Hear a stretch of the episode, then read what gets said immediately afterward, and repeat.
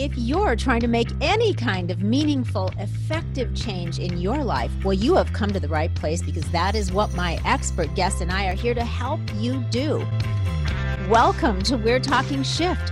This is the podcast where all we do is talk shift. Because when we're stuck and need to rise to a challenge, make a health shift, a relationship, or an emotional shift, well, the first thing we have to shift, my friends, is our thinking. That is the antidote to feeling stuck. I'm Lori Bischoff, and I'm so glad you're here. Now, let's get busy. Hello again, ladies and gentlemen. Welcome back. I'm Lori Bischoff. We are going to start talking some shift, and we are kicking off today with part two of my really fun podcast with Conrad Thompson. If you missed part one, make sure you go back after you listen today, go back and check out last week because we covered a ton on entrepreneurship. Conrad is a brilliant businessman and he shares his story about becoming a very successful entrepreneur. I know you won't want to miss it. So make sure you head back and check that out. And then, as promised, today, part two, we're diving into all things podcasting. Conrad is a brilliant podcaster. He has created a podcast universe. He's super successful and he has got some amazing details for you. So, without further ado, let's roll into part two. Uh, when I first met your husband, I was probably spending 100 grand a month in advertising just in Alabama and Tennessee. Ooh. But somewhere along the way, uh, a friend who uh, is a famous former professional wrestler named Ric Flair uh, was offered an opportunity to do a podcast with CBS. They had a new Play.it platform. And he asked because he knew I did radio advertising in the morning and afternoon drive. He said, Hey, would you come in and ask fan questions for my first podcast? I don't want to just talk to just me and a microphone. I need to bounce it off of somebody. Right. But you could ask fan questions and you know how to do radio stuff. Will you just come to the studio? And I said, Sure. So I became an accidental podcaster. And at the end of that episode, CBS asked if I would come back the next week. So all of a sudden, now I'm in the podcast biz, but I didn't accept any payment. I didn't want any payment. What I wanted was, can I talk about my mortgage company on the show? Sure. So now I realized instead of spending a hundred grand a month that I had to work for, pay taxes on, and then just give away, now instead what I'm going to do is I'm going to create my own audience through the podcast. Uh, and eventually, I, I, met a lot of folks that we interviewed over the years, including your husband, and mm. I got not one, but now five of those every weekday. So now instead of buying air in, in Huntsville or Nashville or Chattanooga uh, for morning and afternoon drive, I'm 24 7 worldwide and I spend $0 a month doing it. So it was a major net savings, but it also allowed me to go out and get licensed in other states I might not normally be licensed in. Mm-hmm. For instance, when I first met your husband, I was licensed in two states. I'm licensed in 45 now. So Amazing. it's really leveled up. And because our presence grew, it was easier for us to recruit and now it's it's really really worked. So as silly as it sounds i grew my mortgage business uh, from about 40 million a month in loan revenue or, or, or, in loan volume to over 400 and it took a few years sure and a, and, and a lot of recruiting sure but a big catalyst was wrestling podcasts as crazy as that sounds. It's amazing. Yeah you just who to thunk it right? Right. i mean you just never know but how brilliant just to think about you know that whole process when it and when the light bulb came on after you had that wonderful invitation to join Ric Flair and all of a sudden you're like hmm wait a minute here. I think i smell an opportunity. And then you and then like you said you went rogue and you just jumped on it. I think that's amazing. Just amazing. well, the, the local radio you know market here i'm very familiar with in huntsville and you know there's this perception that, well, it's on the radio, a million people must be listening. But then you think, there ain't even a million people here. So how many people can possibly be listening to this? So I, I did a deep dive on the numbers and I got my hands on all the ratings books. And I was able to have conversations with people who were media buyers in the area. And I realized that I was paying an astronomical amount for certain stations here in Huntsville for maybe 1,500 people to hear the commercial. Mm. If it mm. was a busy day, maybe 6,000 would hear it. But I realized on this podcast well, we had like 150,000 downloads the first day. Now, the trouble is, of course, they're not all local. They're not all here in Alabama, but that's no problem because I can get licensed in those other areas. So it was a light bulb moment for me to realize instead of me paying an astronomical amount to leverage the audience and have another host lend their credibility to my business, What if I built my own audience and then I had built in credibility with that audience? That would be even better than an ad read for a sponsor because they would know it's me. Right. and they right. listen to me every day at this point Yeah. and that has really worked and people do business with with you once they know like and trust you well right. my listeners know like and trust me so i'm an easy sell and Yeah. it has really really worked and um, yeah. it's it- probably the best thing we've done in the mortgage biz it's it's brilliant. Yeah. I mean, you like you said, you've you've already developed a relationship with those people.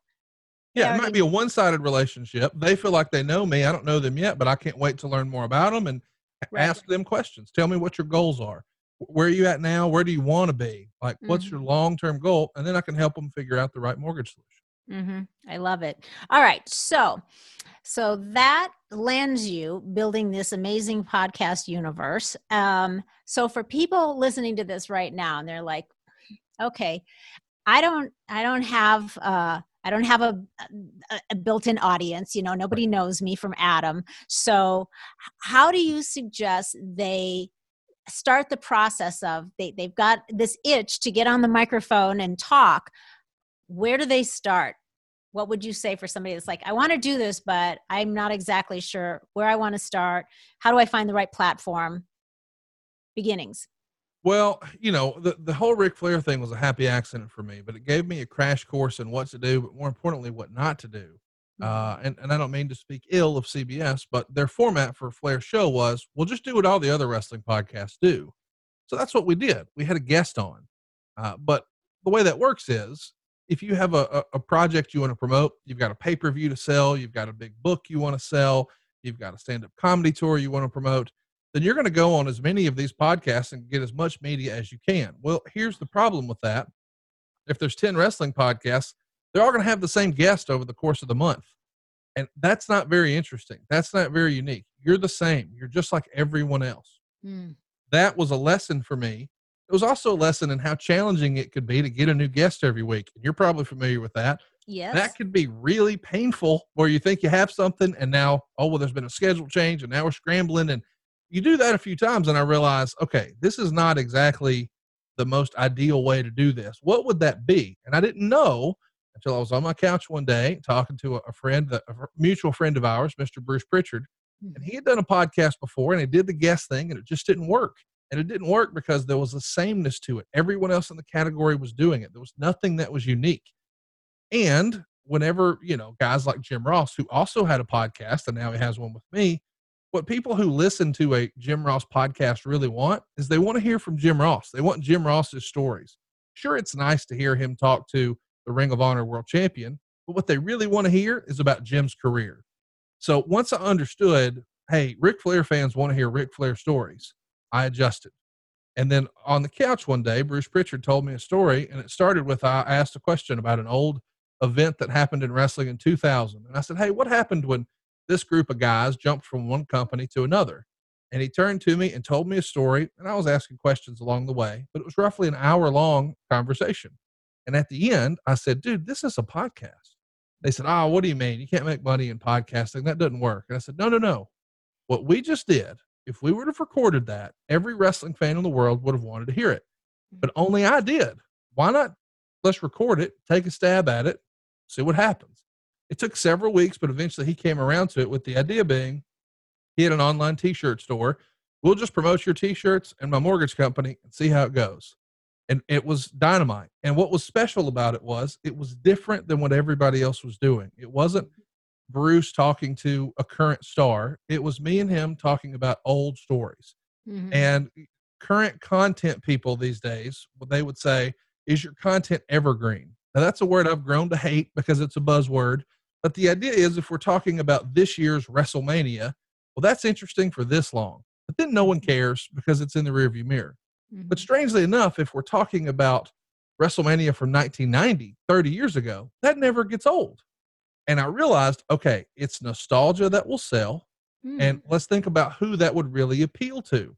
Well, if you were a 10 year old in 1990 and you absolutely loved it, now you're 40 and you're probably a homeowner or want to be. And I realized this is it. So we doubled down on nostalgia. And now I have five shows because I have a different flavor. Everybody grew up on a different type of wrestling, whether you a WWF guy or a WCW guy. So no matter what you grew up on, I've got you covered. Uh, and we drop it early morning for everyone so they can listen to it on their ride to work. We don't overproduce it. There's not a ton of music. I want it to sound conversational. I want it to sound like you're seated seated at the bar with me and Eric, and we're just talking. And right. you're our third friend. The other yeah. thing I did that was a little different from everyone else is I changed the dynamic. A lot of times in a, in a host co-host situation the star does all the heavy lifting and the other guy just clicks the buttons and makes sure it's working technically. But i said what if the fan me the listener what if i could be the voice of the listener? And when they say something that we fans don't believe what if i argued back and we were on equal footing? And it became a bit of a show and there would be some fussing and cussing and yelling but that's what wrestling is, and that's what they love. They love that controversy. And a wise man once wrote a book called Controversy Creates Cash. And it was another light mm. bulb moment for me where I thought, this is a good idea. And sometimes people didn't know how to take it at first. I don't know if that rings a bell at all, but yes. eventually they come around and they realize, wait a minute, it's just a show and people really dig this. We should do more of that. And it worked. So I think the catalyst would be if I was looking to start a new podcast right now, what can I do that's different from everyone else? Mm-hmm. What angle or approach will there be that's different from everyone else? And how willing am I to do preparation? That's the other missing ingredient of what I've got going on is before your husband and I click record, I've got 30 pages of notes ready to go. And a lot of people in my space would just click record and then just hope the words fall out of their mouth well, that's not how you would go sell somebody anything. I knew that from a lifelong sales training situation. I need to know, I need to be more prepared than they are. I have to know what story I'm telling. What am I yeah. selling? And, and that preparation and then looking for a niche that doesn't exist right now. How can you be different? That'll make you stand out. And then how much preparation are you willing to put into it? No one wants to hear you um and stutter for two hours. What they want right. to hear is good content Give me what I'm looking for without a lot of nonsense. And if you can do that, your podcast will work. I love it. Yeah, it, that's so. Um, that is so key. What you just said about a being different, because you know th- this this whole field of podcasting has just burst so wide open over the last ten years, and it's getting to be a crowded field. I read things that say, "Oh, it's still wide open. There's still plenty of room," and and that may be true, but I think um, it's getting crowded, and I think uh, it's so important what you just said to to try to find your angle what's your what's unique about mm. maybe the maybe the the content is something that isn't so unique but your approach to it and how you're going to deliver it how you're going to share it could be unique. Um, and then preparation because you're right if you're not prepared um, you end up with like you just said a lot of hemming and hawing and um, surface dialogue. Boy when i when i um, skim around to check out different podcasts if i'm not grabbed in the first literally two minutes i'm out it, you know and maybe if it's somebody that i was like well i really thought i'd be interested in this subject or this person. So i may you know forward in like five or ten minutes and see give them a, another chance maybe. And if i'm still going i'm bored you haven't you haven't given me any information that is compelling. If it's not compelling in some way really quick there's just too many other places to go where where it is. So um, but being compelling and having good good information that you're able to deliver effectively does require preparation you're I, I would feel so uncomfortable if i just in, especially inviting a guest on. So now you're taking up somebody's time and you're you know you're putting in you're putting in the the effort to do this and to not have some framework on what the whole you know what the goal is where you're going you know what do you want to leave people with? I would be mortified to jump on the microphone. I i'm sure there are people that can do it. Um, i'm not one of them i have to do a lot of preparation but that's the only way that i feel comfortable and i feel like i can deliver something that's you know valuable and effective well the, the word i like to use is care you know and it's an old mm-hmm. cliche uh, but people don't you know care what you know until they know that you care and when the when the listener knows that i care about their time and i'm asking the follow-up question that they wish they could ask and i get that tweet a mm-hmm. lot where people will say oh i was hoping you would ask that and then when he said this as soon as I thought that, you asked it, Conrad. And when they feel like, hey, we're in this together, and that that sort of engagement exists. I guess that's another thing we should mention. social media engagement is huge. And one of the, the building blocks of what we did with my podcast network is we would not pick the topics. You know, very early on in my career of sales, I learned a phrase that we say in the South telling ain't selling. I'm not going to tell you what you need, I'm going to ask. And so I'm going to ask questions that take you from very generic to very specific, and then we'll get to a buying decision together. But I've got to ask and see what you're in the market for. Well, rather than us guess what do they want to hear, we just started running polls on Twitter and we would direct all the traffic from our listenership hey go check us out on this uh, twitter account handle and tell us you know which one you want to hear. Here's the topics and here's what we might talk about. So we preview each topic and then we what did we do? We build our social media platform. We've got more follows there we've got more engagement and then they started sharing it with their friends hey remember when that happened we were there at that show you got to vote for this one so that sort of grassroots campaign allowed us to really grow a big show with zero ad budget but it was all through just being engaging there and doing that poll. And the other thing we did is everyone else in our space, they create one podcast graphic and here's our show logo and we're off to the races. We actually employ a guy who just does graphics for our show. And every single show has a new piece of cover art and we push it as that week's topic. So that way it stands out. It doesn't feel like just another 83 weeks with Eric Bischoff. No, this one is a whole new thing and and people really like that. It stands out. It tells a different story. It's it's eye catching. It's attention grabbing. Yeah. And uh, I sort of equate it to. I don't know that you did this with your kids, but my parents bought me uh, golden books when I was a kid. Mm-hmm. Every little kid wants their parent to tell them a story before they go to bed. Right. Well, it's like a I don't know, twelve page book or nothing. It's a children's bedtime story book. Yeah. But you've got a cool little cover, and as a kid, I remember going over it, looking at my bookshelf, seeing all these, and then I look at the cover and pick which one I want to hear. And I wanted when they loaded their podcast app to see all these different covers and say, oh, SummerSlam 91, I want to hear that. Mm-hmm. But if it's the mm-hmm. same graphic over and over, it has the sameness to it. So I wanted any little thing we could do like that to stand out and make a difference. And, and that actually paid off. Ooh, that's such a great. I mean, I, I know that it's not like I don't know that you do that, but I hadn't really considered uh, applying it to to my own initiative here. So I'm taking notes, Conrad. Good point about the golden books too. It's like the way people pick wine, right? Like they look and they go, "Well, that's a cool label. I think I want. I think I'll take that one home today and enjoy that bottle." But that's true with everything you buy at the grocery store or anything on shelves. I mean, they're all fighting for shelf space and you can have a great product, but if the if the packaging sucks, is anybody going to buy it? So I've got to have good packaging. Yeah, I love that. That's a great note. Okay, so we've got, you know, being being different, trying to have a unique approach to your content, obviously being well prepared. Um, uh, consider if you've got any kind of a following on social media, asking your your followers your friends and fans or whoever they are uh, some for some feedback on some subject matter and seeing what they think about it that's kind of that's a good thing to do. Um, all right and then uh, some compelling visuals for make it interesting make it entertainment um, draw some eyeballs your way. Okay so what about what do you think about things like how long should your show be is there like a magic number you know how often should you put out content is once a week enough should it be more some of those fundamental basics well, it comes down to this. I think, you know, you've got a few different masters to serve.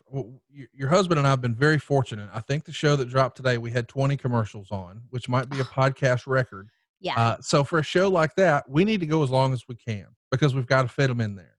Uh, but when we first started podcasting, we were told by the experts, don't go more than an hour. Don't do don't plug all your stuff at the top. Plug it at the end. Whatever you do, don't curse. And I just said, you know what? That ain't what I would want to listen to. So I am uniquely qualified in this wrestling space because I'm the target demographic. I'm 39 years old. I grew up watching wrestling. I am a homeowner. I check all the boxes for the type of guy I would want to be listening to my show. So I knew what I wanted to hear. Mm-hmm. I wanted to hear the guys talk like they normally talk. And, and that meant if there was some colorful language, okay, so be it. But I wanted to be, I think the word is authentic. It's real. And if it's the way they really talk, that's what we want. That that's not something we have to sugarcoat or dress up. That realness will translate, and it yeah. worked for us. Uh, we also plugged all of our stuff right up front uh, because I know that that's where advertisers want to be. And guess what? I'm the one putting in the time. I'm plugging my stuff right up front. And they told us not to do that. They also said you should do the Joe Rogan model and, and lump all your ads up front and don't interrupt the show.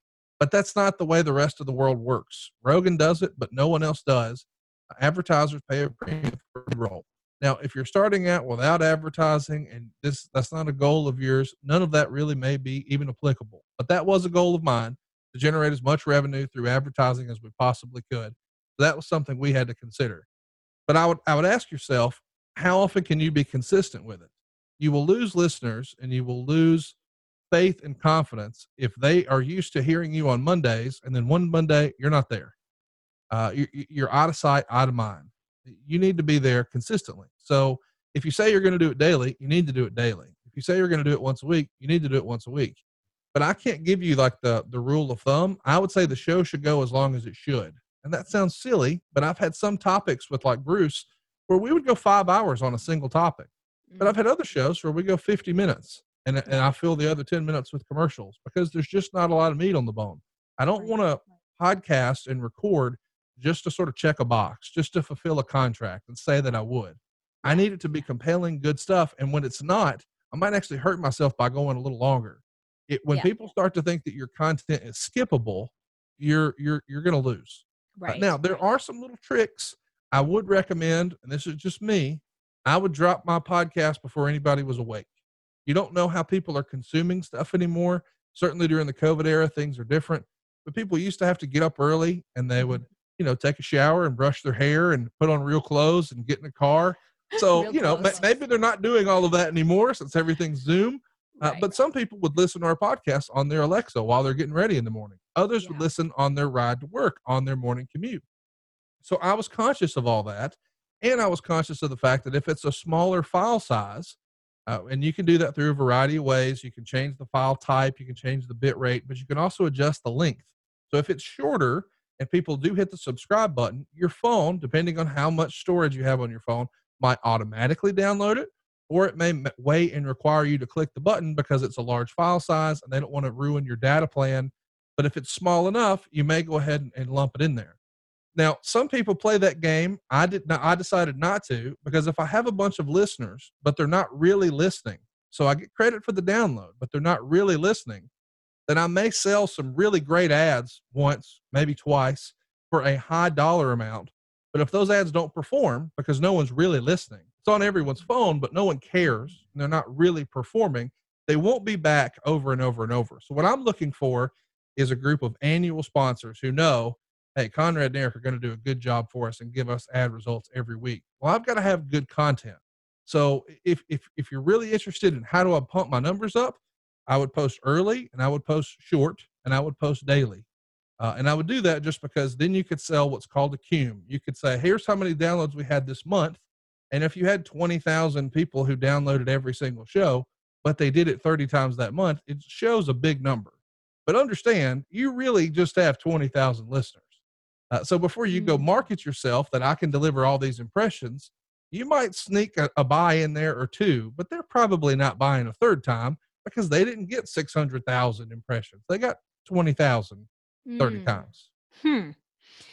That's interesting. And I'm glad you brought that up because even I, it's taken me a while to start differentiating between you know what the what the metrics mean i mean you know and sometimes the guest um, will ask usually the guest never ask but sometimes the guest um, uh, you know uh, manager or, or you right. know PR person or, or whoever handler. is handling them will ask, "What are your subscriber numbers?" And I think to myself, okay, so it, it, subscriber number, uh, how many people stream this how many downloads uh, are there they're all different numbers they all right. they're all different metrics and um and i'm like well uh you know i take it I, I do my best but could you explain for the listeners that are either already podcasting or they're new or they're thinking about it really what those different metrics mean yeah i mean listen there, there's a few different iterations that have been in, in existence and in place since I've been doing it. Once upon a time, everyone counted impressions. So if you started a podcast, but you didn't finish it, and you came back three hours later and started again, that counts as two lessons.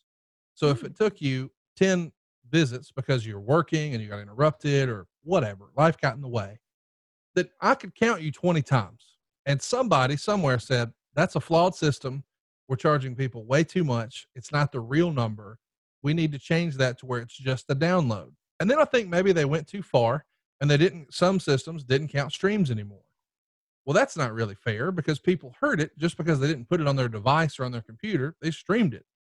Well, then they started to say, okay, we're going to count streams, but we're going to start tracking IPs. So there's a few different uh, mm. systems that are in place that register. But uh, for instance, we've had a partner called Audioboom before. We've had another partner called um, Megaphone, and we've had a third partner called Art19. But if you pull, if you had an opportunity to review our numbers in all three, all three are different. I really believe there is no hard and fast yet. Uh, I mean, a, a, lot of people are going to hang their hat on their subscriber count, but I don't think that's really the, the metric. I think the move is judge me on my engagement, judge me on my performance. If you're going to advertise with me, give me six weeks to sell your stuff. And at the end of that, I'll be a great partner for you, or you can scratch me off your list forever. Uh, mm-hmm. Uh, but I learned very early on doesn't matter how many people are listening, it matters how many people respond. And I learned that from terrestrial radio because one of the first radio stations I bought that really started all of my advertising bonanza was a tiny, and I mean tiny, AM radio station here in Huntsville, Alabama. It was Sports Talk. And I had tried radio before on like a top 40 station that was mostly female. And I, they had big production and sound effects and fancy scripts. And I made zero dollars. I just flushed $3,500 down the drain. And I decided, you know what? Mortgage advertising on the radio doesn't work. It's not for me. But then I had a local DJ, uh, a sports jock, come in and say, "So hey, uh, what kind of yield spread y'all looking for on your loans?" And that's an inside baseball word in finance. And I said, "Wait a minute, what'd you say?" And when he said my my verbiage to me, I thought, "Wait a minute, he knows what I need. Give me your best package." That's a tiny station, so his best package was like twelve hundred bucks. But for twelve hundred bucks, I owned his station. And the very first day, he said, "Just call in and we'll just talk about mortgages." So we did. And when I hung up, I looked down and the phone lines were lit up. This is an old school phone system where you could see the different mm-hmm. lines and they blew up. And I paid for my first year in my first week of advertising on a station. Hmm. So I was like, wait a minute, I'm in. But what I couldn't really wrap my head around was there's not a lot of people listening to this show. And I didn't need a lot of people listening to that show. I needed a certain amount to respond. So if a million people here and a fraction of a fraction of a fraction of 1% respond, or the same number of people respond with a thousand listeners, the result is the same, except the, the barrier to entry, the cost of the advertising is woefully different. So I was no longer interested in how many people are going to see this. I'm more interested in how many qualified buyers are there for this product that will actually respond. So a lot of radio stations, here's what you'll see. Everyone who's going to come pitch you or present to you, they'll say, "Oh, we're number 1 in our demo." What does that mean? They yeah, could yeah. say, well, our demo is persons 12 plus. Well, there's not a lot of 14 year olds who need a mortgage. I don't think you can legally get one.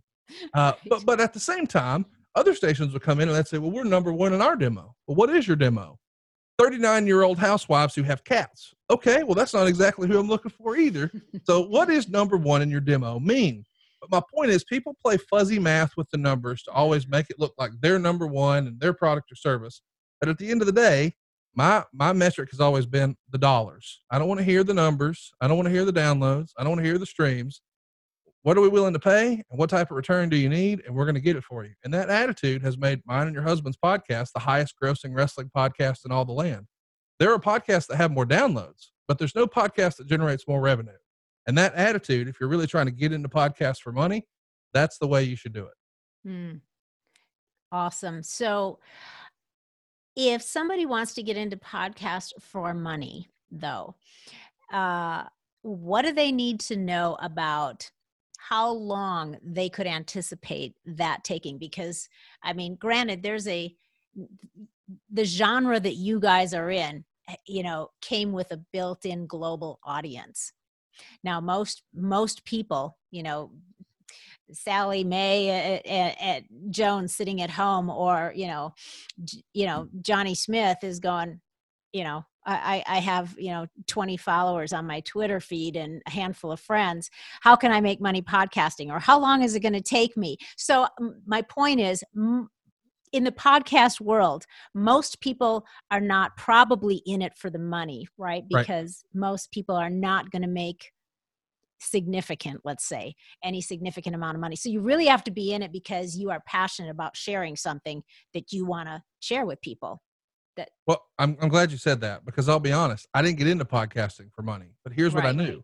I needed someone who had a big platform who could promote on social. I needed a Ric flair. I needed an eric bischoff. I needed a jim ross. These guys were made men in that category and anything they did was going to get a little bit of uh, an opportunity just based on name recognition alone maybe the show's not the best thing in the world but people will give it a listen because it has their name attached to it when I started podcasting, I had zero followers. I didn't have a Twitter, uh, but it grew over time through the shows. But my plan all along was I'm going to leverage the audience that they already have built in place to sell mortgages. So podcasting is not and will never be my full time income.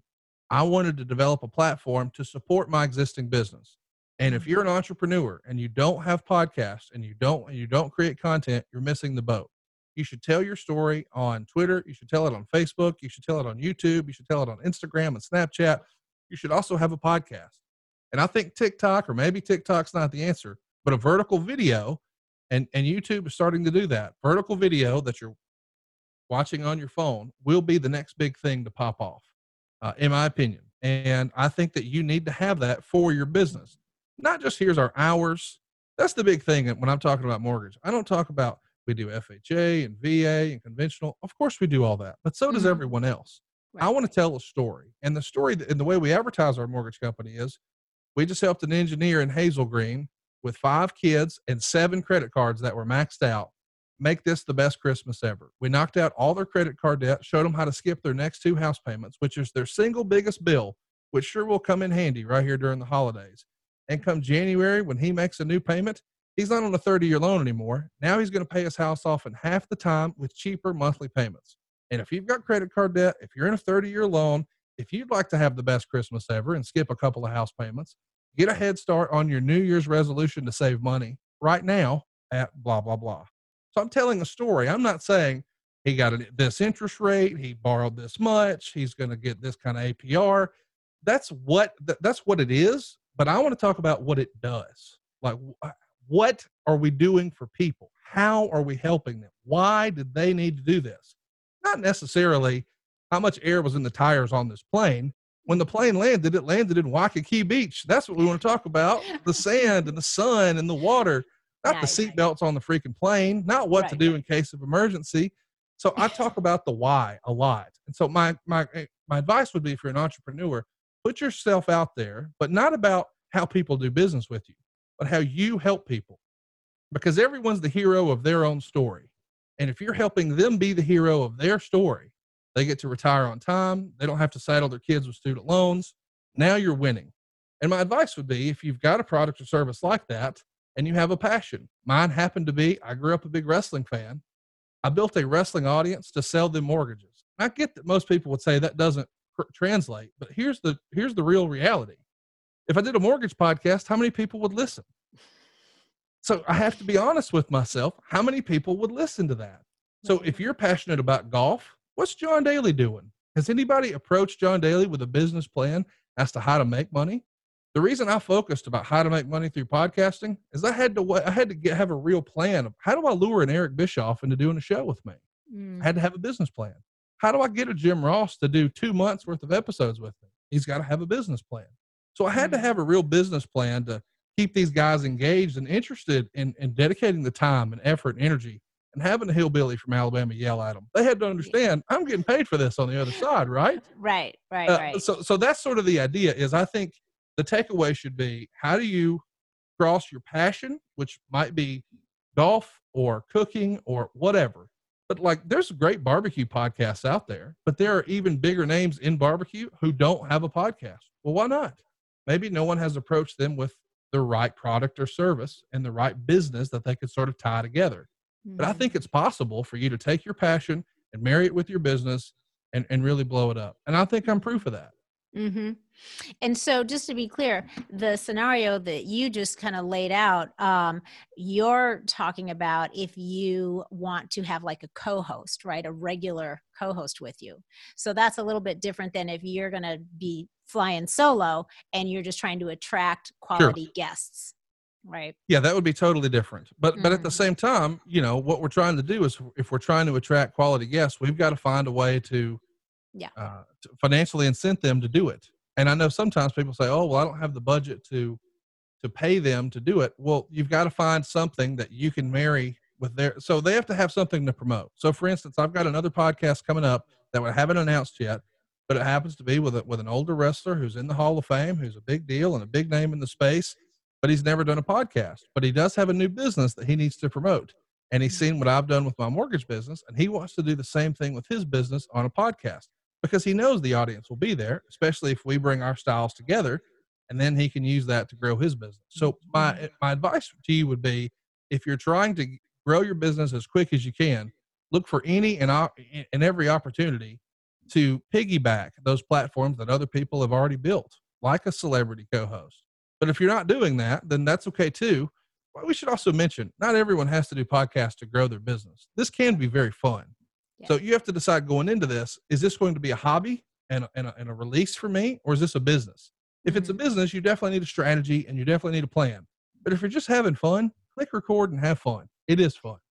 Yeah, that's a great point too, because not everybody needs to. Uh, yeah, it's not their their desire or their goal to try to build their business or turn it into a business. They just want to um, to get on and, and talk to people and share whatever it is is up for them, and sure. And make it just a really fun hobby for yourself. And whoever's listening is listening. And that's exactly right. Yeah, yeah, I love that. Okay, so last question. Um, and this kind of goes back i guess more into the uh, entrepreneurial conversation we started out with so for the person that is like right now you know maybe they've got some they've got some passions or they've got some hobbies but they're in this kind of stuck place that a lot of people are in right now. Um, and right right now they're mostly passionate about bringing in some income. That is their biggest passion right now. I just want to be able to bring in some income take care of my family pay my bills you know whatever. So in your opinion um, where do you think that some of the best opportunities lie right now for somebody that's just like i'll do anything well i mean i think it, in the end it's definitely going to be through sales you've got to figure out something that you enjoy selling and um, i know that sounds silly but I started this whole conversation by saying everything is, is sales. Yeah. And, and I, I know a lot of people would say, oh, well, I'm not a salesman. It doesn't feel like sales if you're really passionate about it. Like, I don't really sell mortgages. I just explain math and show them, hey, here's what you've been doing. Here's what you can do with me. Mm-hmm. And then they tell me if they like that or, or not so much. But there, there's really nominal sales involved in the whole process. But I do believe that there are a lot of solutions out there where you could go sell something. I mean, I'm a big follower of Gary Vee and Gary yeah. Vee has been showing the, the blueprint for years of how to go to yard sales and make a hundred grand a year. And that sounds silly, but I know people who are doing it. I also knew people who jumped on his bandwagon a few years ago and started doing the baseball card thing, and it's gone up 10x just this year.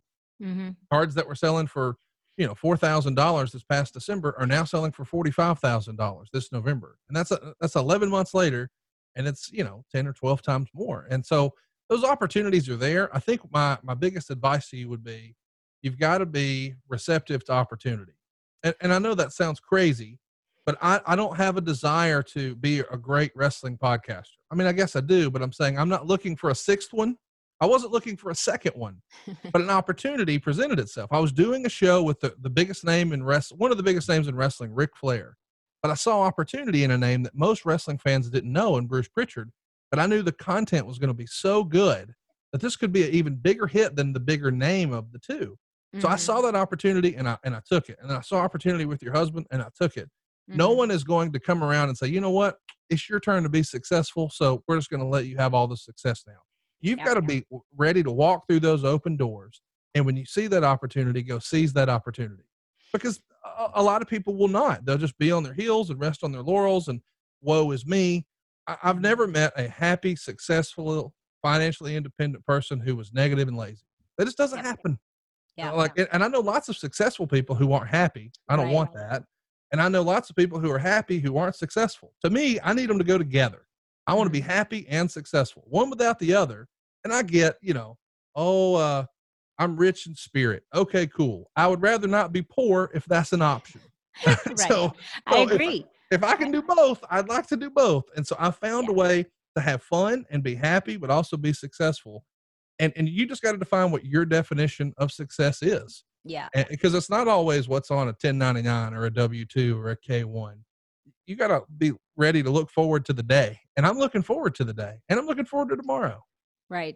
I couldn't agree more with I so many of the things you just said are the same things that I say so many times to to my clients and, and my listeners too. I I completely agree with that. Um everyone's got their own definition of success mm-hmm. and but you know you got to have one figure out what yours is and that's going to be yeah. based on your value system you know and and what life is about for you so don't take somebody else's definition and then try to fit that into your life if it if it doesn't fit for you it doesn't fit so you really have to do some uh, do some soul searching and decide what's important to you and what you think would really make you happy yeah because it's not just about the money but oh, money no. but money is wonderful because you can help so many people when you have the money when you have more money than you need you can help a lot of people and you can be yeah. a generous contr- you know contributing person which is very fulfilling for a lot of people it just provides a lot of peace of mind you know yeah. like money is essentially a scoreboard for some things i get that in terms of how your business is doing or how your podcast is doing or how sales are going but the things that excite me the most are never revenue uh, attached. When I, you know, you got to ask yourself what really gets me excited. Mm-hmm. And when you know what that is, if you can really find that and achieve that, because that's what we're really here for. We're here for achievement and accomplishment. We want to check boxes. We want to hit, we want to reach milestones. We want to make progress. We want to be better today than we were yesterday. And on some level, nobody really knows what their checking account balance was in December of 98. And it won't matter what your checking account balance is in December of 2028. It's mm-hmm. irrelevant. What does matter though is did you have fun? Did you feel fulfilled?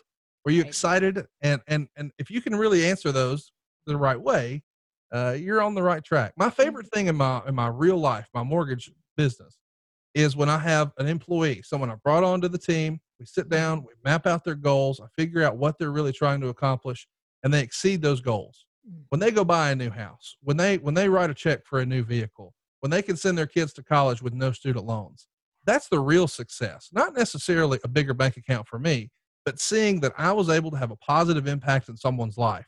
And the most rewarding piece, and you've seen some of these messages, your husband and I get all kinds of messages from people. We were their support system through a tough time in their life through our podcast, and we had no idea. But that keeps me going when some days I don't want to talk to your husband for three hours. but some guy out there really, really needs me to. And right. that's me is way more important because I could just send a text message to our producer and say, I ah, just play a best of. And yeah. drop the ads in there. We'll still make the same money. I'm not doing it for the money. I'm doing it because I feel fulfilled when I get those messages. So there's yeah. way more. I know we've talked about money a lot today, but it's because I thought we were talking about business. But the reality is, I, I want to feel fulfilled and yeah. and, and I, I can do that through the way i've married these two things that seem pretty random mortgages and wrestling podcasts. Yeah. Yes on the surface that does seem insanely random but but you've knitted them together so beautifully into something that is so rewarding and successful on multiple levels. And um and you I think it would be safe to say you ultimately have ended up creating some things that went far beyond probably oh, what yeah. you initially imagined with these amazing, you know, little pockets of communities that have developed inside of, you know, the, the shows and everything that you are putting out. Um, I think it's I think it's amazing and and this year in particular um, really needed was really needed for a lot of people. I've heard from them myself, so I know firsthand it's meant a lot for people. So uh, my hat is off to you, Conrad, because you've built an amazing an amazing. Uh, podcast universe so well i appreciate you saying that you know it's weird that i've had such a unique 2020 experience because you started the show and I start all my conversations, you know, for the last several months for people talking about how terrible 2020 is. This is the best year of my life. Mm-hmm. Uh, but you know, 19 was the best year of my life, and then before that it was 18, and then before that was 17. Life just keeps getting better if you're really happy in what you do, and you're yeah. looking forward to tomorrow, and you feel fulfilled, and uh, you have a shift, and you go rogue like they do here on this show. Totally, I love it, and I feel the same way. Every year is always the best one yet. It's yep. always like that. That's a good, it's a good feeling to have when you wake up every day. But uh, I want to make sure that you um, tell people where they can find out, where they can find you, more about you, everything you have to offer. Go ahead and let's share it. Uh, SaveWithConrad.com is where all of our podcast listeners go uh, to uh, check out our mortgage services. The real website is onefmc.com for firstfamilymortgagecompany.com. And uh, I'm on Twitter. That's probably where I'm most active at Hey Hey, it's Conrad. And if you've got a question and I could be of any service to you, shoot me an email. It's Conrad at savewithconrad.com. Perfect. Conrad, if you're not already doing so, I think you, you should be like a business coach in all your spare time. in all your spare time, let's throw that in the mix, shall we? it's funny you say that. I was approached, I guess, two weeks ago about perhaps doing like a um, a podcast mentor business where I could mm. teach people how to get their podcast off the ground or how to make money in podcasting. And I, I'm pretty sure my wife would say, "So when is there time to do that?" But it's a fun idea. Yeah. Sorry, Megan. Forget I yeah. said that. yeah. All right. I'm going to let you go. Thank you so, so much for hanging out with us and sharing all of this really, I think, really valuable information. I know that people will probably really find it interesting and maybe give them some ideas and some encouragement to uh, jump in, see what happens, right? Yeah, you know what? That's the big takeaway for me. I would say, hey, why not me? You know, you know, although I do have some pretty successful podcasts, I have zero formal training or experience. I didn't go to school for this. I didn't. I didn't read a book on it. I didn't have a mentor. Uh, I just I, I cared and I worked really hard. Same thing with my mortgage business. I'm a community college dropout. I didn't go to school for this. I don't have a finance degree. I had people who cared about me and showed me the ropes, and then I outworked everybody in the room. I was the first one in and the last one out, and now I don't have to be, and that's a great spot to be in. But mm-hmm. you don't have to wait for someone to sort of anoint you to be successful the best way to learn and the best way to get out there is to just do it. And yep. the first step is to just take action. When I was in sales, I used to do door to door sales. And my dad would say the toughest door to open is your car door. And, uh, you know, later when we did a lot of telephone work, he said the heaviest thing in your office is the receiver, the plastic phone receiver. And so it's just a mental block. You've got to yeah. make the decision.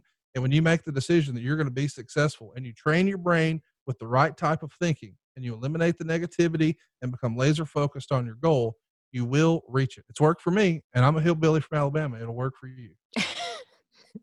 and there you have it, folks.